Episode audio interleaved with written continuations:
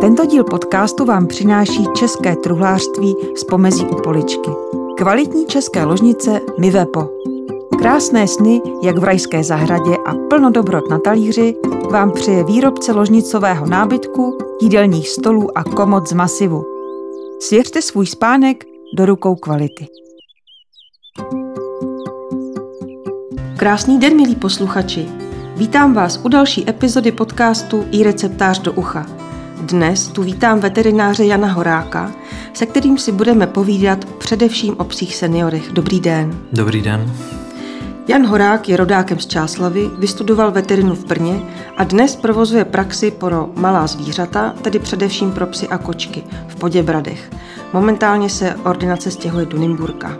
Je známý tím, že za svými pacienty dojíždí až domů. My jsme si ho na rozhovor vybrali proto, že spolupracuje se spolkem Psí seniori v nouzi, protože právě péče o pejsky v letech je to, co nás dnes bude zajímat především.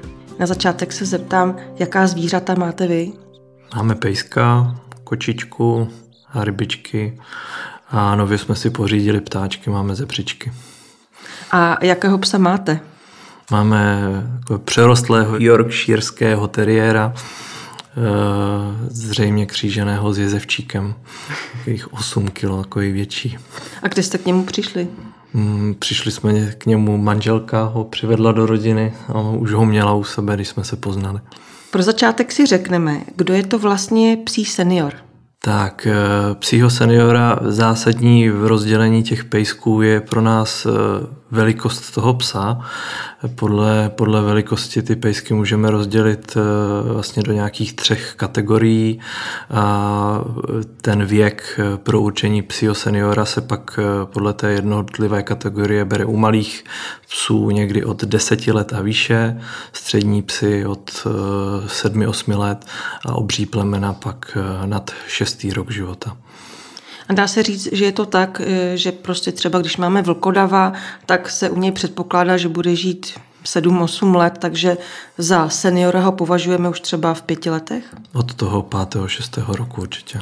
A liší se taky nějak u psů čistokrevných nebo voříšků, protože říká se, že voříšci bývají zdraví, odolní, vitálnější, tak jestli je to pravda nebo je to jenom nějaký mýtus? Tou věkovou hranicí opravdu spadají především podle té velikosti, okolo té váhy těch 20 kg, ale zásadnější, eh, zásadnější je zdravotní stav těch eh, zvířat nebo těch psů který vychází právě z těch jednotlivých plemen, kdy jsou plemena, která jsou zdravější, jsou plemena, která mají, si nesou více eh, onemocnění už založená geneticky. Eh, potom eh, v porovnání s těmi voříšky, pokud, pokud je ten voříšek více překřížený, tak opravdu bývají zdravější. Pokud je to kříženec, který vychází z toho plemena primárně, je to první nebo druhá generace, generace vlastně křížení, tak si většinou nesou úplně stejná ta onemocnění, které si neslo to původní plemeno, nebo naopak mají onemocnění obou plemen, ze kterých se skřížili. Říkal jste, že voříšci třetí, čtvrté generace už e, mohou být zdravější a když si vezmeme zase ty čistokrevné psy, tak tam u nich se některé nemoci e, dají předpokládat. Je to vlastně výhoda Výhoda v nevýhodě, že můžete vědět, u kterého plemene hrozí jaké nějaké e, choroby, tak chodí za vámi chovatele čistokrevných psů pro různé testy? Ano, e, testují se ideálně už ve stavu, kdy se testují tedy rodiče, aby vůbec nebyli nositeli, e, nositeli té genetické vady, ale samozřejmě vznikají ty vady i náhodně, nemusí to být jenom geneticky podmíněný, podmíněné a testují se tedy jak rodiče, tak se testují pak e, štěňata, aby nebyly tedy, aby dál e, nedošlo u nich vytvoření té vady, aby dál tu vadu nešířili a tahle ta škála těch testů se stále rozšiřuje. E, ideálním nebo stavem pro testování těchto onemocnění, aby ten test byl aby ho nesl, aby to onemocnění nesl jeden gen, tam pak ty testy provádět jdou. E, problematika jsou ty monogenetické onemocnění, kdy se skládá to onemocnění z více kamínků dohromady a nejde určit test, jestli ano nebo ne. S přibývajícím věkem se u psů setkáváme s různými změnami v jejich fyzickém i psychickém stavu. Trápí je třeba klouby, zuby, zažívání. Co psí seniory trápí nejčastěji a v čem jim můžeme ulevit, když se zastavíme třeba u těch kloubů pro začátek? Tak, eh, pokud, eh, pokud se teda budeme bavit o kloubech, eh, o poruchách, poruchách pohybu pro toho pejska, tak většinou většina té pomoci, kterou jim dokážeme poskytnout, je v tuhle tu chvíli úlevová, nedokážeme, nedokážeme to onemocnění vyřešit, nedokážeme se ho úplně zastavit, ale dokážeme ho zpomalit a, způsob, a zapůsobit na to onemocnění tak, aby ten pejsek mohl žít komfortněji, eh, bezbolestně. Jsou novinky na veterinárním trhu léčiv, které se na to eh, momentálně používají opravdu velké množství. To jednorázová injekce, která se podává jednou měsíčně a mm, myslím si, že s tou injekcí došlo k obrovské změně na těch pejscích je vidět, e, že si ten život opravdu pak užívají mnohem lépe i přesto, že ten problém tomu pejskovi trvá dál. To jsme probrali nějaké léky, které můžete vy jako veterinář tomu pejskovi dát, ale co můžeme udělat doma? Protože my můžeme to prostředí psovi přizpůsobit, ale taky my můžeme pěkně zavařit, myslím tím třeba různý, jakou máme podlahu, eh, jestli máme schody doma a podobně. Tak úplně, úplně nejhorší, co vlastně pohybově ten pejsek může, eh, čím může procházet, Eh, jsou jakékoliv zlomy při pohybu, takže pokud pejsek bude chodit eh, po schodech, eh, nebo je to milovník postele, gauče, takže nám denodenně xkrát skočí nahoru do postele a zase skočí dolů. Horším z těch dvou pohybů nahoru a dolů je ten pohyb dolů, kdy dochází k tlaku celého toho těla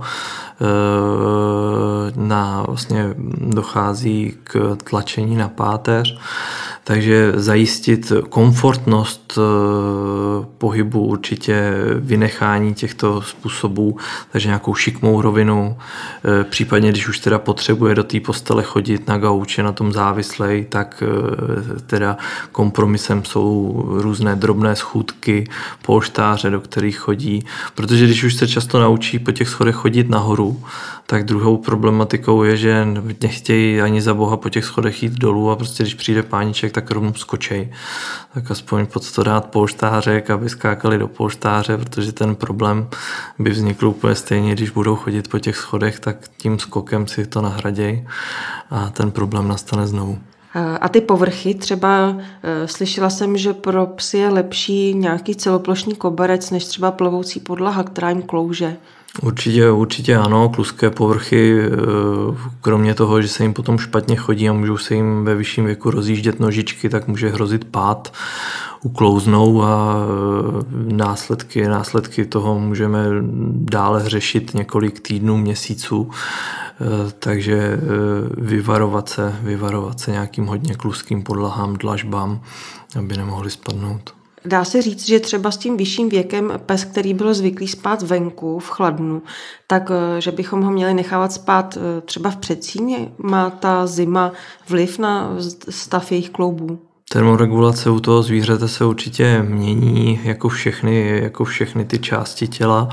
Eh, zhoršuje se eh, hlavním, hlavním vlivem pak eh, u toho chladu je vidět ty přechodová období, jakmile začne podzim nebo jaro, tak ty pejsci hůře vstávají, ty klouby je více bolí, takže určitě vliv nějaké stabilnější teploty, zase to nesmí být vyloženě, pokud má někdo pak doma podlahovou, podlahové topení a tomu psovi je tak mu tím zase způsobíme diskomfort, pejsek přesrstí v jinou dobu, než by měl a bude mít zase problematiku přichození ven, protože nebude nasrstěný.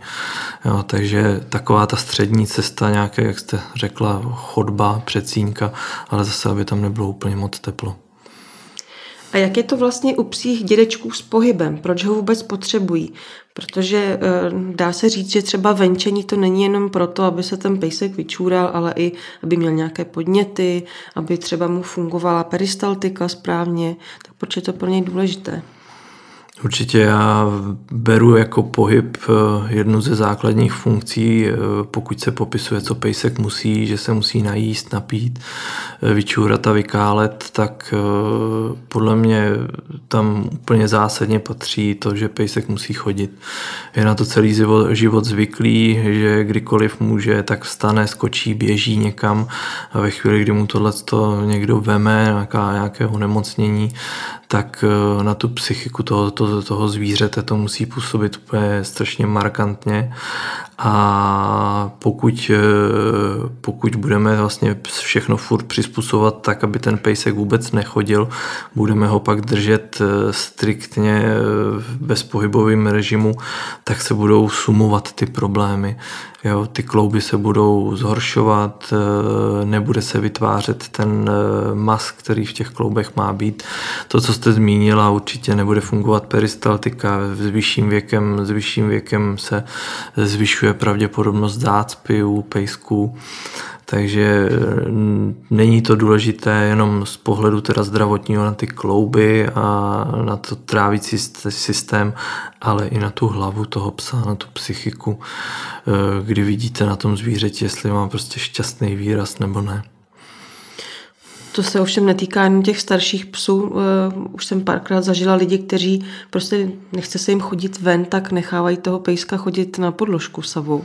Takže vlastně už ho omezují, i když to není vůbec potřeba. No, to je pravda, ale postupně se to rozšiřuje. Eh, je problém i v výběru plemen, protože lidi si vybírají plemeno podle vzhledu, podle toho, jak se jim ten pejsek líbí ale vůbec nerespektují, nerespektují výběr podle e, zaměření toho plemene. Jestli to byl opravdu ten gaučový palácový psík, který si tam ležel celý den, e, spal nějakých 16-17 hodin a pak se mazil s páničkem, anebo jestli to byl pes pracovní, e, ohář, border collie, které teď jsou v kurzu které potřebují prostě ten pohyb, potřebují pracovat a to, když je necháte prostě 20 hodin doma, tak jim to pro pohodlí jejich života určitě nestačí. Nebo takový Jack Russell terrier, Jack Russell, který vypadá jako rostomilý malý pejsek, ale pořád je to terrier. Tak, tak. Která plemena uh, mají častěji problémy se zuby a dá se říct, proč to tak je? Tak eh, nejčastější, problém, nejčastější problémy se zuby mají malá plemena, eh, Yorkshire, Chihuahua, Maltézák a další eh, drobnější pejsci. Když to vezmeme obecně, i ty větší mohou mít problémy, pokud mají problémy se zkusem. Vychází to z toho e, i u těch malých, e, když vezmeme ta tlamička postupně, jak se to zmenšuje všechno. Ty zuby se tam nechtějí vejít, e, mění svoje postavení, e, mění se tím pádem postavení zkusu, ty zuby nefungují tak, jak mají, e, neleží zub proti zubu, což je velice důležité k tomu, aby k správné funkci toho závěsného aparátu toho zubu, aby ten zub fungoval, musí mít, eh, musí mít svého kamaráda proti. Pokud tam není, tak ten zub se postupně uvolňuje, vznikají další problémy. Nejčastějším problémem, který ty eh, pejci mají, je odontolitiáza, kameny, eh, kámen zubní, který se jim vytváří postupně kameněním zubního plaku. A když by vememe ty zuby jako jednu úplně ze zásadních věcí, eh, jak se prodloužil život u lidí, díky, díky dokonalé zubní péči eh, lidí o zuby a eh, zubařské péči o naše zuby, je to asi největší kámen v tom prodlužování, v té dlouhověkosti lidí, protože zuby nepůsobí tak jenom, že budeme špatně kousat, že budeme mít eh, špatně v puse, ale eh, ovlivňují celý organismus a vychází z toho právě onemocnění srdce, onemocnění ledvin, jater. Takže zuby jsou úplně v celém tom systému eh, nejenom samozřejmě seniorů, ale psů a dalších zvířat úplně zásadní problematikou, stejně tak jako u lidí. A jak to můžeme zlepšit? Jak jim v tom můžeme ten život usnadnit? Když to rozdělíme jakoby na nějaké tři metody, co s tím můžeme dělat, tak dvě metody můžeme dělat doma. Jednu děláme my, veterinární lékaři. Eh, furt nejlépe ze všeho funguje mechanický otěr. Tak jako my ráno se zubním kartáčkem si čistíme zuby, tak eh, ideální stav je, abychom tomu pejskovi taky pečovali o jeho chrup. Eh, ty doplňky, které jsou různé řasy kostičky s těma řasama, hračky na okus, jsou opravdu tak jak jsem to řekl, jsou to doplňky. A když to vememe procentuálně, tak se tady dostáváme pod účinnost někde 40-50% a rychle dolů, zatímco s tím mechanickým čištěním se dostáváme e, vysoce nad těch 50% e, účinnosti. Poslední variantou je pak e, tedy ošetření již od lékaře, ošetření který, které vlastně ideálním stavem předchází tomu pravidelné očkování psa. Při tom pravidelném očkování se pejsek eh, jednoročně zkontroluje. Eh, řekne se majitelu eh, nejenom stav zubů, i stav ostatních částí těla, stav celkový pejska, ale ty zuby v tom, v té roli té péče jsou takový zásadní. Majitelé už se na to relativně dobře naučili, eh, že i přichází primárně s otázkou, jestli doktore, koukněte se prosím vás do tlamy, smrdí mu slamičky. Ten smrad eh, není primárně, že by že by to byl zápach z tlamy, je to až věc, která vzniká, tedy, která vzniká následně z toho kamene ten kámen, který postupně se dostává pod dásně, tak e, poškozuje právě to zavěšení toho zubu, vznikají píštěle, abscesy a ty nám z té tlamičky smrdí, takže ty my pak cítíme a majitelé už v dnešní době ta zubní péče jde hodně nahoru a jak pečují o své zuby, tak e, asi jedna z těch zásadních věcí je, že opravdu těm pejskům smrdí stlamy, to jim vadí. Takže, takže to posouvá tu medicínu, že se to opravdu řeší. A vy jste říkal, že eh, můžeme jim poskytovat buď ty doplňky, nebo jim mechanicky čistit zuby doma. A potom to třetí, což eh, dělají veterináři, to je nějaké čištění ultrazvukem? Ošetření ultrazvukem, eh, ošetření té, té části zubu, která je naddásní, vyčištění, vyleštění toho zubu, aby nedocházelo k chytání, k chytání toho kamene hned zpátky a případně pak ty ošetření těch částí zubu, které jsou schované už pod dásní, tam už pak hodně záleží vlastně na budoucnosti, jak se domluvíte s tím majitelem. Pokud ošetříte zub, který, který má nějakou píštěl, eh, vy ji vyčistíte, všechno se tam udělá tak, jak má a majitel stejně řekne, že o ten chrup dál pečovat nebude, že čistit ty zuby nebude, tak je pak vždycky na zvážení, co s tím zubem udělat. Jestli ten zub zachovávat záchovnou medicínou, nebo jestli tomu pejskovi opravdu pomoct a domluvit se ten zub zub eh, bude v tom procesu eh, toho ničení eh, pokračovat a pokud majitel nechce dále řešit sám doma každodenní péčí o ten zub toho pejska, tak je pak na snaze ten zub vyřešit definitivně.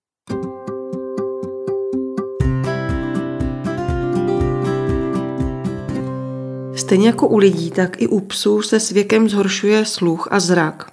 Co s tím všechno souvisí, na co se máme připravit? Může kvůli tomu pes třeba nějak jinak reagovat, lekat se? Ten uh, sluch, uh, to často majitelé ani nezaregistrují, uh, že postupně pejsek ztrácí. Zaregistrují to pak až v extrémním případě, kdy už to zvíře neslyší, Eh, dneska jsou vyšetřovací metody, jak to zjistit jde, jestli pes slyší nebo neslyší. Je to neinvazivní metoda, kterou se to dá zjistit relativně snadno. Je otazné, myslím si, že se ta metoda úplně nevyužívá, že se to nijak neřeší. Eh, hlavním problémem je v tu chvíli, kdy k těm změnám dochází. To zvíře je opravdu lekavé, Eh, měli, když k vám přijde návštěva jiný pejsek, eh, měli by na to být upozorněni, protože by pak mohlo dojít k nějakému, nějakému úplně nemilému překvapení. Ten pes by za to ani nemohl, prostě opravdu se jenom lekne, je zrovna eh, ta fáze, kdy o ten smysl přichází nebo kdy se mu zhoršuje, je pro něj určitě nepříjemná.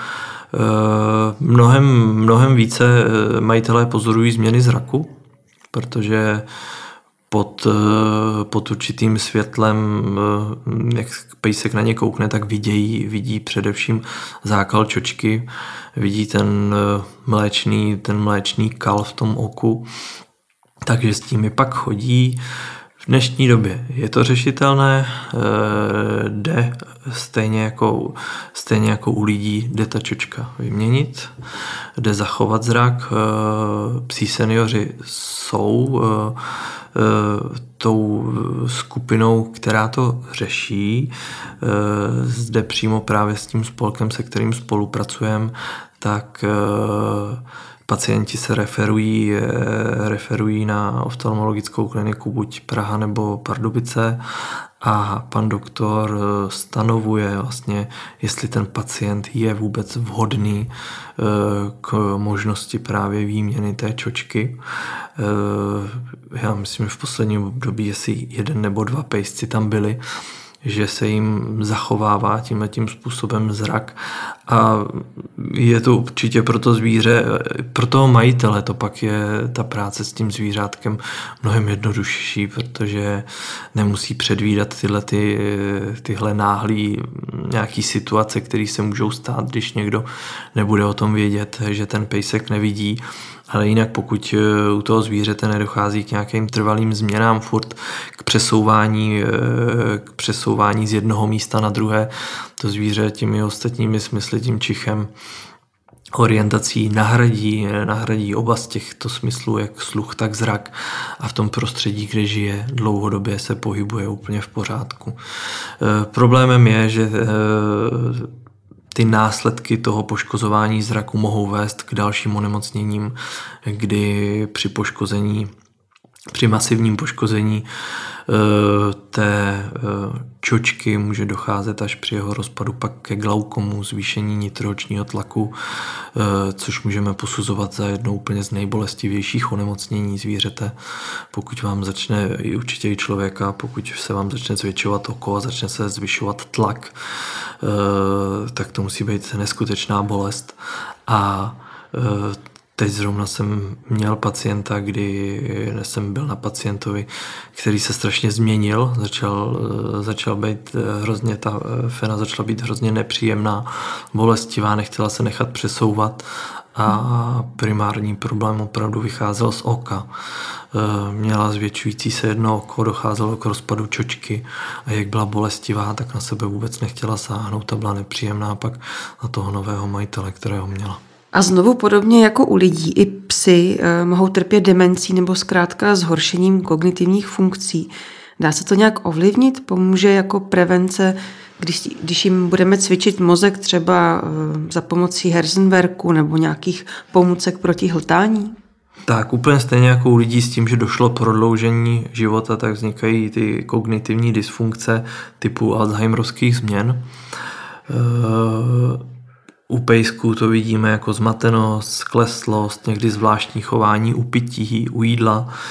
Eh, než, než to začneme řešit eh, eh, nějakými těmito jako stimulacemi, které určitě fungují. Ty stimulace nejsou jenom pro štěňata, pro, dospělé, pro dospělého psa, ale určitě i právě jsou velice vhodné pro psí seniory. Tak je důležité odlišit, jestli ta dysfunkce ne, není daná něčím jiným, není daná onemocněním, eh, ať už eh, nějakým útvarem, který se nachází v hlavě, tlačí onemocněním jater, kdy ty působky, ty metabolity způsobují eh, neuropatie, onemocnění ledvin, které dokáže působit pak, kdy ty, právě ty metabolity působí ve vyšších hladinách i na mozek. Takže určitě podpora podpora těch kognitivních funkcí je vhodná, funguje, ale musíme vědět, že se opravdu jedná o kognitivní dysfunkci, což je vylučovací diagnóza a zůstane nám teprve jako poslední ve chvíli, kdy vyloučíme všechny ty hmotné diagnózy, které by to mohly způsobovat. A můžeme starého psa naučit novým kouskům? V tuhle tu chvíli, když vlastně popisujeme to, že si mohou hrát s těmi hračkami fungovat, tak určitě ano. Když se podíváme na výživu a zažívání, tak jaké obtíže se v tomto ohledu nejčastěji objevují u starších psů? Jedním z nejčastějších problémů, nebo úplně nejčastějším problémem je určitě obezita. Je to spojení změny hormonálního systému toho zvířete, metabolicky už nepotřebuje tolik energie, nedochází k tak vysokému spalování toho těla a pokud ten páníček celý život prostě krmí eh, jedněma granulema daným množstvím a pokud to nijak nezmění a bude tak krmit i ve vyšším věku toho zvířete, tak eh, to zvíře to někde musí nahromadit, pokud to nespotřebuje. Eh, nahromadí to tedy v zásobách, zásobách tuku. Ty zásoby tuku přinesou hromadu dalších problémů, asi úplně nejvíce, eh, nejvíce bude působit eh, špatně na ty klouby, na páteř, dále hormonální onemocnění, kdy tuková tkáň eh, v mnoha ohledech je braná jako neaktivní tkáň, což není pravda. Tuková tkáň produkuje, produkuje i hormony, které z ní vycházejí a ovlivňují, ovlivňují e, antagonisticky dále nebo protilehle dále hormony ostatní v těle. Takže eh, ty onemocnění se pak dále z té obezity vyvíjí. Specifika, specifika výživy eh, pro staršího pacienta nebo psího seniora, eh, takže snížíme, snížíme tak obsah sacharidů, měl by mít eh, vyšší obsah vlákniny kvůli funkci peristaltiky. Tam jsou ještě rozdělené různé typy vlákniny. Některá vláknina je úplně nefunkční vůči tomu, některá je funkční. Dostatek minerálů, vitamínů, kvalitně zpracovaná nebo kvalitně stravitelná bílkovina.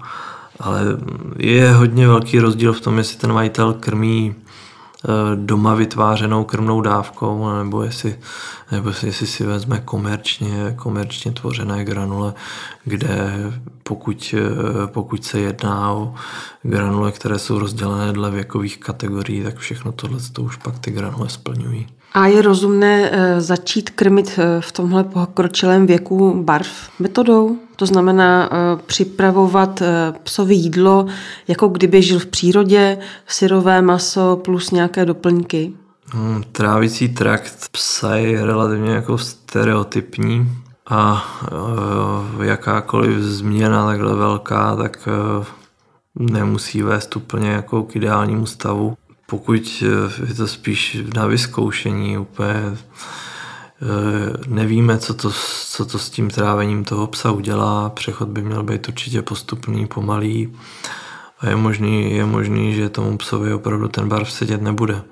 Eh, majitel, majitel bude vycházet především z toho, jaký ten pejsek má stolici, pokud měl na granulích stabilní stolici a na barfu se nejde dostat do toho, aby, aby měl normální, normální bobek, tak uh, asi metoda barv úplně pro to zvíře vhodná nebude.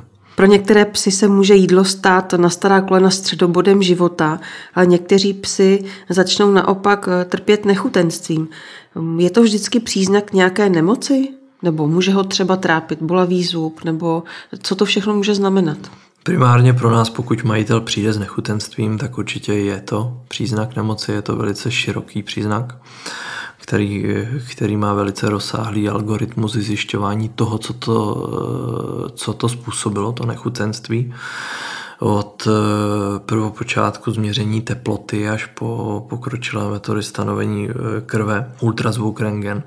Zásadní roli v tom určitě hraje klinické vyšetření, jak jste řekla, problém se zubem, které jsou, které jsou opravdu velice časté. Kort, pokud se k nám dostávají ty psí seniori typu z toho spolku, eh, to nejsou pejsci, kteří většinou byli nějak dlouhodobě někde ošetřování, takže když k nám přijdou, tak když to opravdu dopadne dopadne, takže je třeba špatný zub nebo více zubů, tak ten pejsek v těch 11-12 letech na ty zuby jde poprvé. Nikdy předtím, nikdy předtím ošetřovaný zuby neměl je tam hromada kamene, těch zubů většinou e, zůstane v té tlamičce pak méně, než jich tam bylo. Starší psy se mohou začít počurávat. Co zatím všechno může být, protože to neznamená jenom třeba, že mají e, nějaké akutní onemocnění močových cest, ale může to být třeba i nějaký neurologický problém. Jak to můžeme řešit doma a kdy s tím máme jít za veterinářem? Inkontinence, podobně jako ty kognitivní dysfunkce, co jsme se bavili, tak eh, je také důležité u té inkontinence, u toho psího seniora odlišit, jestli se jedná opravdu o nemocnění, nebo jestli je to spojené, jestli je to spojené s věkem toho zvířátka. Většinu těch inkontinencí, většinu těch inkontinencí opravdu musíte navštívit veterinárního lékaře, aby zjistil, jestli se jedná ať už primárně o problém toho močového systému, e, nějaký zánět, e, kameny, které bývají poměrně často u těch starších psů, Jo, uh, Jak se ty kameny řeší?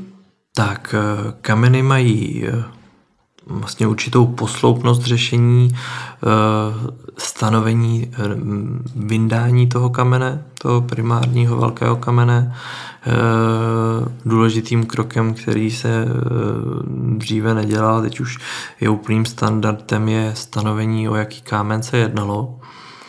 Často, často se jedná o složené kameny, takže pak ta budoucí léčba ještě náročnější. Díky tomu, že stanovíme, o jaký kámen se jednalo, tak eh, pak nastupuje druhá fáze, ta udržovací, abychom předešli k tomu, aby se ty kameny vytvořily znovu. A ta je založená na bázi veterinárních diet, kdy podle typu kamene to zvířátko dostává, ten pes dostává dané granule tak, aby docházelo k ovlivňování pH moči a nevznikaly další kameny, protože jinak je to boj s větrným mlínem, pokud eh, budete vyndávat kameny, u psa, který to má způsobený nějakým metabolickým problémem nebo eh, geneticky nějakou vadou enzymu pro neschopnost něčeho rozkládat, tak je můžete vyndávat doživotně a nikdy toho pejska nevyřešíte. Takže ten druhý krok, ta udržovací, ta udržovací fáze, je mnohem důležitější než to samotné vyndání, které udělá prostě 90% veterin, vám ten kameny vyndá bez problému, ale pak správně, správně zjistit, co, o jaký kámen se jedná a udržovat toho pejska tak, aby na ty kameny každý půl rok, rok nemusel chodit znovu.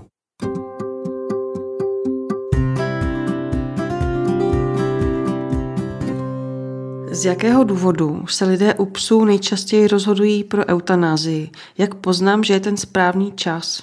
Kromě toho popisu, že, co už jsme si tady jednou zmínili, pejsek se musí napít, najíst, vyčůrat, vykakat, tak uh, strašně důležitý je ten pohyb toho zvířete, aby mohl chodit, aby měl z toho života radost nějakou, což pro něj ten pohyb je, ta radost. Eutanázie eh, většinou přichází ve fázi komorbidit, to znamená, že to zvířátko už netrpí jedním onemocněním, má těch onemocnění více. Jsou různé stupně těch onemocnění, které jsou dané tak, abychom dokázali rozlišovat, které fáze už jsou terminální pro to zvíře, kdy tomu zvířeti je opravdu špatně. Eh, jedním nejčastějším těch finálních příznaků toho zvířete je pak to dlouhodobé nechutenství, kdy to zvíře už nechce přijímat eh, potravu, pokud ji do něj nějakým způsobem pravíme, dáme, eh, tak ji vyzvrací, vyloženě pak už bojují, nechtějí to jídlo. Takže myslím si, že jedno, jeden z těch, eh, nebo ty, dva zákl, ty dvě základní věci, kdy majitelé volají, je, že jim pejsek přestal chodit a většinou, že se k tomu přidá to, že už dva až tři dny jim něco nesnědl, tak to asi úplně nejčastěji slyším, slyším v telefonu. Eh, pak jsou věci, které my dokážeme přesně určit eh, podle toho, když vidíme, eh, když vezmeme třeba krve, že tam jsou ty hodnoty opravdu zvýšené, jedná se o poslední stupeň ledviného selhání. Tak eh, to je věc, která jde podložit nějakou faktickou věcí, když to tady je to opravdu rozhodování, že ten majitel je s tím pejskem 13-14 let, vidí ho, jak se chová, ví, je seznámen s tím, jaký má, jaká má onemocnění a do toho vidí, jak došlo k změně toho psa, kdy ten pes s ním už nekomunikuje tři, čtyři dny, nechce jíst, nechodí, kálí čůrá pod sebe. Tak v tu chvíli, v tu chvíli pak je určitě na majiteli, aby, aby se rozhodl, rozhodl zavolat e, lékaře, aby se přijel na pejska podívat a skonzultoval s ním stav poradil se o dalším postupu. A setkal jste se někdy s tím, že by lidé k eutanázii měli vysloveně špatné důvody, třeba něco, co se dá vyřešit?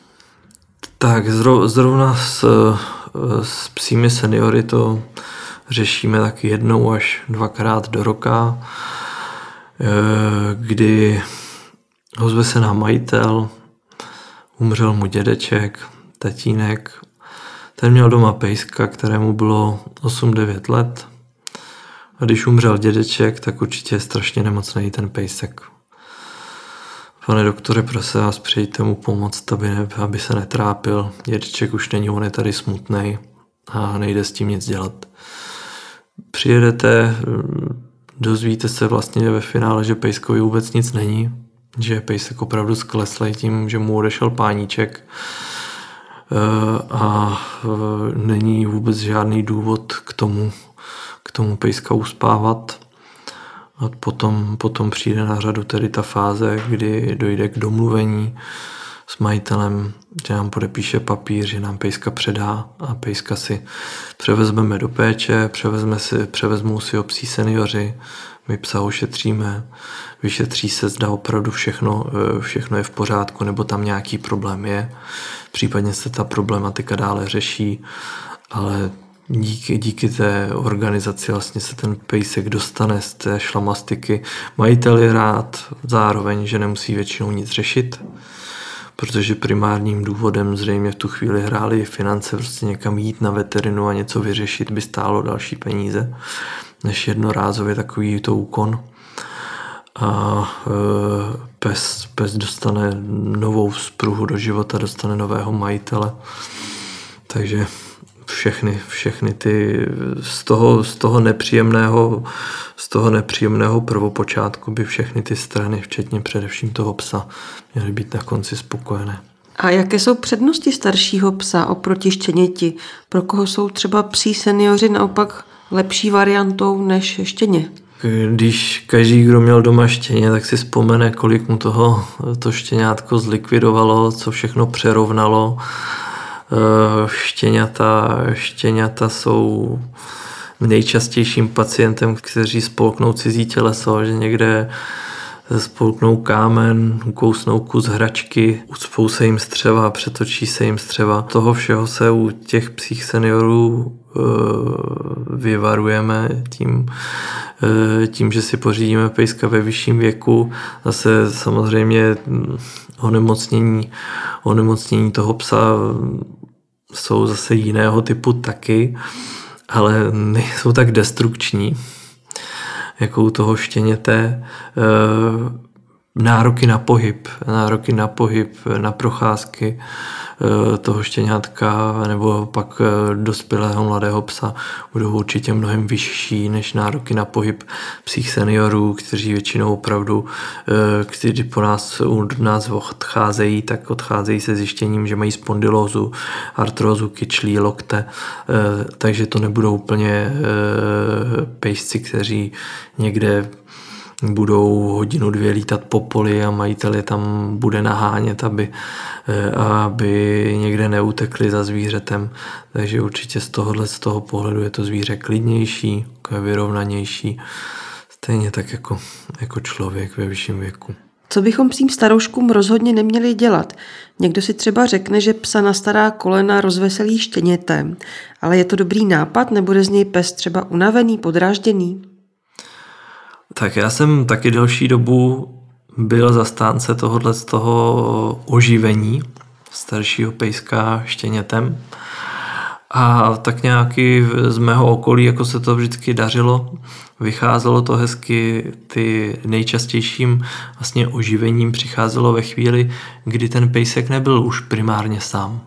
Ale byli dva kamarádi, jeden, jeden, z nich, jeden z nich odešel na nějakou nemoc a zůstal najednou 11-12 letý pes, který na to vůbec nebyl zvyklý, že by byl sám. Byl zvyklý, že měl vedle sebe stále toho kamaráda, lehli si na sebe, byli furt spolu. V tuhle, v tuhle chvíli je opravdu spíš kladným přínosem, pokud mu pořídíte, pokud mu pořídíte kamaráda druhého. Je otazný, jestli úplně štěně, eh, se kterým se samozřejmě zase lépe zžije než, eh, než staršího pejska. Ale jsou stavy, jsou stavy, kdy vyloženě, kdy vyloženě ten uh, mladší kamarád může být na potíž pro toho, pro toho seniora. Uh, pokud má problémy se zády a pořídíte mu štěně, které v, v pěti, šesti měsících bude mít 20-30 kg, bude mu skákat po těch zádech, tak jsme určitě neudělali dobrou volbu a určitě jsme mu nijak nepomohli, nijak ho neoživili. A nakonec to dopadne tak, eh, že štěně si budou brát příbuzní domů, protože vidíme, že ten náš staroušek je úplně strápený a fakt to štěně po půl hodině hraní už pak za ten den nedává což je rozdíl v tom spánkovém, ve, v množství spánku mladýho. Eh, úplně hodně mladý pes spí přibližně stejně, jak ten hodně starý. Ale potom, když se dostane do toho produktivního období, kdy je nejsilnější, tak ty nároky má jiné než ten psí senior. A tomu psímu seniorovi prostě nevyhovuje hraní si xkrát za den, půl hodiny, hodinu, hodinu a půl lítání, takže mu to spíš uškodí. Je hrozně na zvážení, co ten psí senior má za onemocnění, jak, eh, jak na tom je zdravotně vůči tomu, aby ho opravdu to štěně nebo ten mladý pes spíš nepoškodil, nebo nějak mu spíš opravdu ho mm, eh, zdravotně, zdravotně ho ještě neposílal víc, víc ke dnu. Tak ono je to i z praktického hlediska, jako když máte doma pubertáka a mimino, tak je docela těžké je sladit a vůbec ten rodinný život, takže to je asi potom potíž i chodit s každým zvlášť na venčení, protože jeden moc neujde, no. druhý potřebuje běhat. Určitě, určitě ano, ty nároky jsou pak tak rozdílné, že pokud by to měl jeden majitel řešit, ty dva psy, tak eh, ta ta neschůdnost je, je to jako rozevřené nůžky a pokud to zvíře bude, eh, ten senior bude samozřejmě dále stárnout a to štěně bude dále nabírat na síle, tak se ty nůžky akorát dále rozvírají, rozvírají a ten, ten stav povede spíše k horšímu než k lepšímu. A je ještě něco, co byste rád majitelům psů vzkázal? Vždycky je nejdůležitější to rozhodnutí než si toho pejska vyberete, než si ho koupíte. Když vezmeme finance, když vezmeme ten vklad, to, co vás stojí to štěně, nebo když si štěňátko vemete z útulku, je to ta, ta nejmenší, nejdrobnější věc z toho všeho. Čeká vás, eh, řekněme, průměrně třeba 13-14 let, kdy se o to zvíře musíte postarat a to si musíte uvědomit do budoucna, co bude jestli to zvládnete, aby pak eh, ten pejsek neskončil tak, že se mu bude muset hledat nový domov. A to bylo pro dnešek vše, milí posluchači. Teď už víte, proč jsou pro pejsky lepší koberce než parkety, že venčení neznamená jen hygienu a v čem je u psa vyšší věk výhodou. Povídali jsme si s veterinářem Janem Horákem, kterému tímto děkuji za zajímavý rozhovor. Naslyšenou. Naslyšenou. Pokud vás zajímá cokoliv nejen o psech, ale třeba i o zahradě a pěstování, podívejte se na náš web ireceptář.cz. A pokud hledáte radu, napište svou otázku na adresu poradna zavináč ireceptář.cz a my vám v některé z příštích epizod podcastu iReceptář do ucha rádi odpovíme. Přeji vám všem krásný podzim.